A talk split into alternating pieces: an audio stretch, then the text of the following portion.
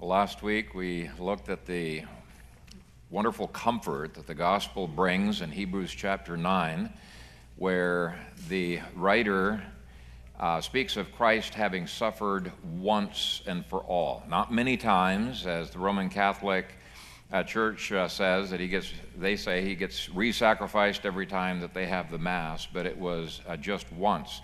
And after uh, the service, somebody came up and asked me, well, how do we answer Roman Catholics who say, but Jesus said, This is my body?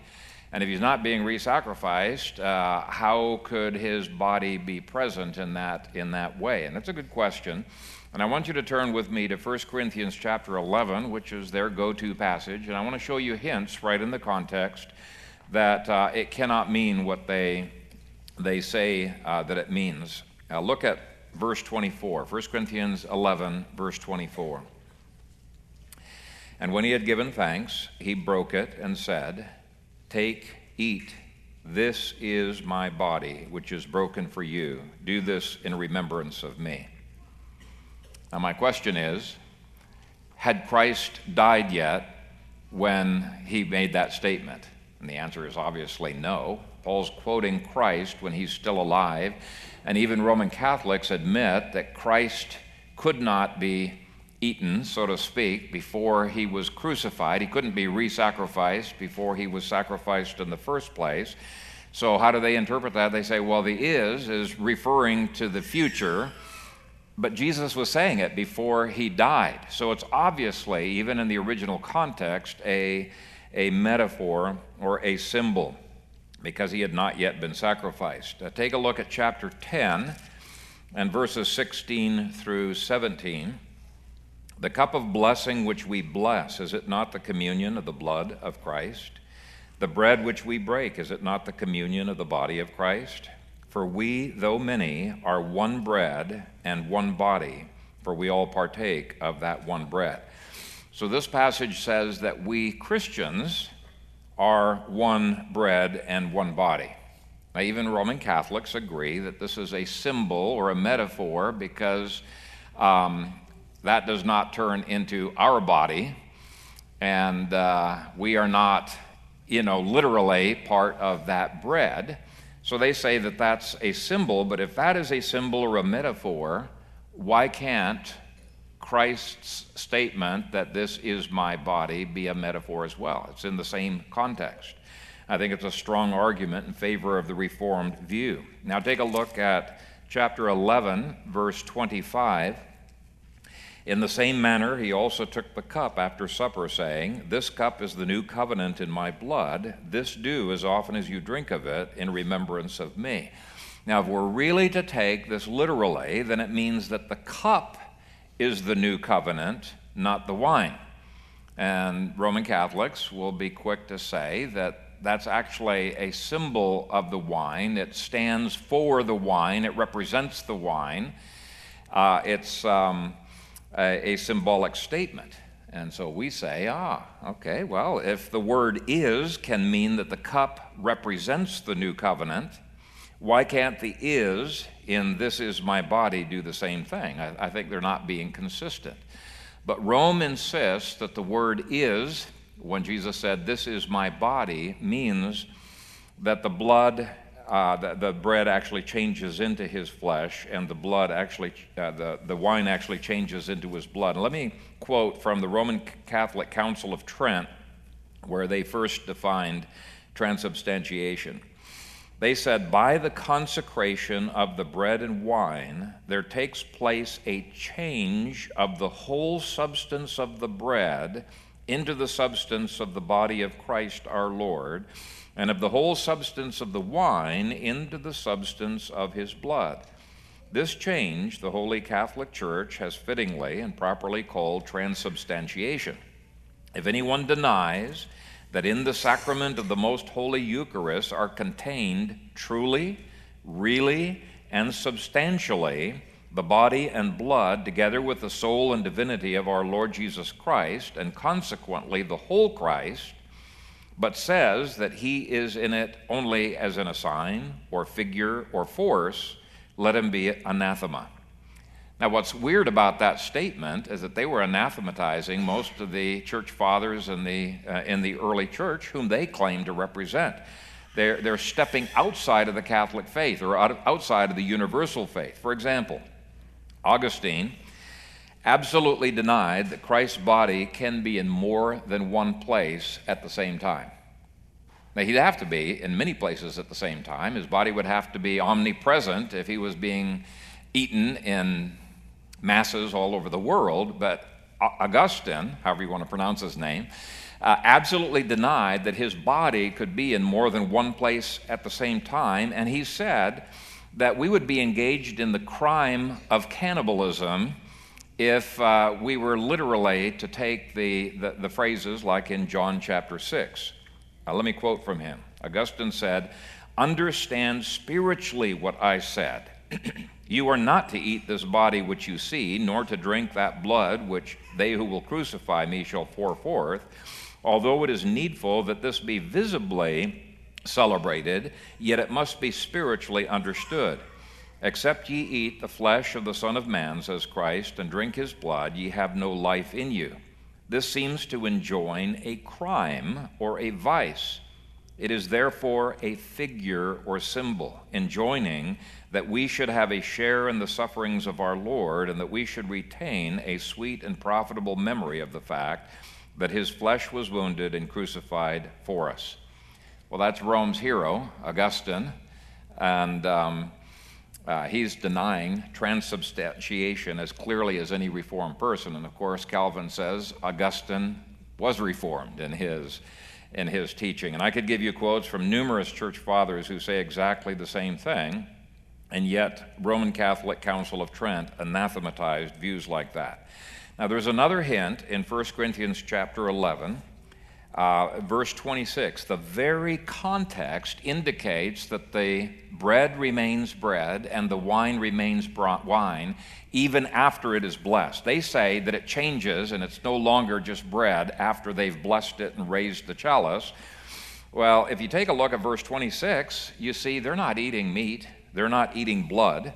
Verse 26 says, For as often as you eat this what? Bread, and drink this cup, you proclaim the Lord's death till he comes.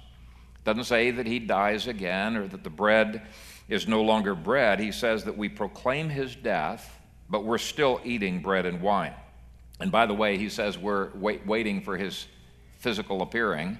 That's the second coming. We're not enjoying his physical presence right now. So, what did Jesus mean when he say, "This is my body"? Well, he means exactly the same thing that uh, he meant when he said, "This cup is the new covenant in my blood." Uh, the iron or wooden cup didn't change properties when he blessed it. It represents the new covenant in his blood. He means exactly the same thing that John the Baptist uh, meant when he said that Jesus was the Lamb or that Paul meant when he said that Jesus was the Passover lamb. Didn't mean that the Passover lamb changed into Christ's flesh or Christ's flesh changed into mutton, right? Um, the word is can mean represents, and thus Jesus is the door, but he doesn't have splinters in him. He is the rock, he is the temple, he is the true vine, he doesn't have leaves growing out of him. It's a metaphor, right? And that language is not at all unusual. If I were to take you home and show you one of the photo albums and uh, show you my uncle and say, Yeah, this is my uncle, this is my father, you're not going to take that literalistically. You're going to realize this picture represents my father, right? It, it's common language that we use with road signs and other things like that. And if we take Christ's statement in a literalistic way, then we begin to get caught up in the sign and we fail to look to the Christ to whom the sign is pointing. And so there are two extremes that we need to avoid. The first is to think the elements are the reality rather than the sign that is pointing to the reality. Now, it's true that the church fathers over and over again called the, the elements here the body and the blood of Christ. I do that. Christ did that. There's no controversy about that. But the church fathers went on and clarified what they meant by that language, and they said it was a symbol, not the real thing. Eusebius of Caesarea said the wine which was indeed the symbol of his blood. After quoting the words of institution, he goes on to say, He gave himself the symbols of his divine dispensation to his disciples when he bade them make the likeness of his own body. For since he no more was to take pleasure in bloody sacrifices, he gave them bread to use as the symbol of his body. Now, Catholics claim that all of the church fathers were transubstantiationists, but I don't know how you could get a more clear Protestant affirmation than what Eusebius of Caesarea said. Justin Martyr said that the bread and the wine are for a remembrance of his body and a commemoration of his blood.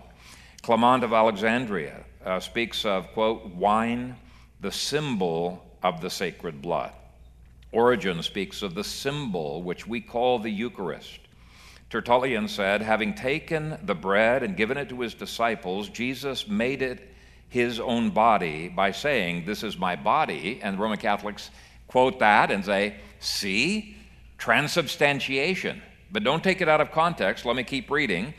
Jesus made it his own body by saying, This is my body, that is, the symbol of my body. There could not have been a symbol, however, unless there was first a true body. An empty thing or phantom is incapable of a symbol. He likewise, when mentioning the cup and making the new covenant to be sealed in his blood, affirms the reality of his body, for no blood can belong to a body that is not a body of flesh. So he's answering the Gnostics who denied that Jesus Christ had come in a literal body and had literal flesh and literal uh, blood. And he says, Well, that's ridiculous. Why would we have a symbol of blood and a symbol of his flesh if he never had any flesh while he was here on the earth? Um, so, the first extreme that we could go to is to deny that this is a sign or a symbol, and instead to claim, hey, this is the reality.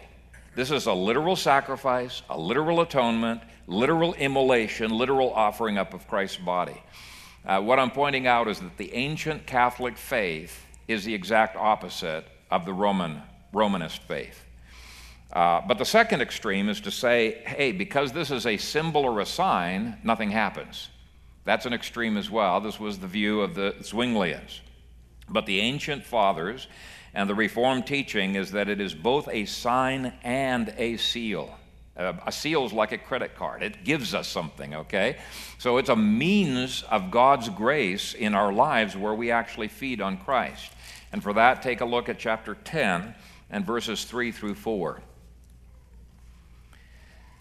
Speaking of the Old Testament people, Paul says, All ate the same spiritual food, and all drank the same spiritual drink, for they drank of that spiritual rock that followed them, and that rock was Christ. Now, even Rome agrees that the Old Testament saints could not have possibly partaken of Christ's flesh and blood because he had not been incarnated yet. But Paul is very explicit. Their sacramental food and drink was identical to ours. And that means ours can't be transubstantiated because theirs was not transubstantiated. But that same verse indicates that they still drank of Christ just as truly as we drink of Christ. And the solution is they didn't drink carnally, they drank spiritually of Christ. And um, this, too, is the teaching of the early church. The earliest church document that we have is the Didache, a document that probably predates uh, Jerusalem, the fall of Jerusalem. And it gives no hint whatsoever of transubstantiation. Instead, it calls the Lord's table, quote, spiritual food and drink. Athanasius did the same thing, arguing against people who thought the elements were literal flesh and blood. Athanasius said, What he, Jesus, says is not fleshly, but spiritual. For how many would the body suffice for eating, that it should become the food for the whole world? But for this reason, he made mention of the ascension of the Son of Man into heaven, in order that he might draw them away from the bodily notion, and that from henceforth they might learn that the aforesaid flesh was heavenly eating from above and spiritual food given by him. Well, that's identical to Calvin's view. So, as we come to the Lord's table this morning, let's avoid those two extremes. Let's treat it as a sign that points to a reality in 30 AD that Jesus' crucifixion was a once and forever dealing with our, all of our sins. Nothing more is to be paid. And secondly, let's treat it as a seal or a means of grace that actually blesses those who come in faith. Let's pray. Father God, we thank you for this sacrament, that it is indeed a sign of a finished work. And with uh, the Gospels, we affirm uh, that Jesus paid it all and uh, that all to him we owe. And I pray, Father, as we come to this meal, we would also come with a realization that your Spirit makes Christ spiritually present and that we can spiritually feed upon him. And I pray that we would do so, that we would do so not to cursing, but we would do so for blessing. I pray this in Jesus' name. Amen.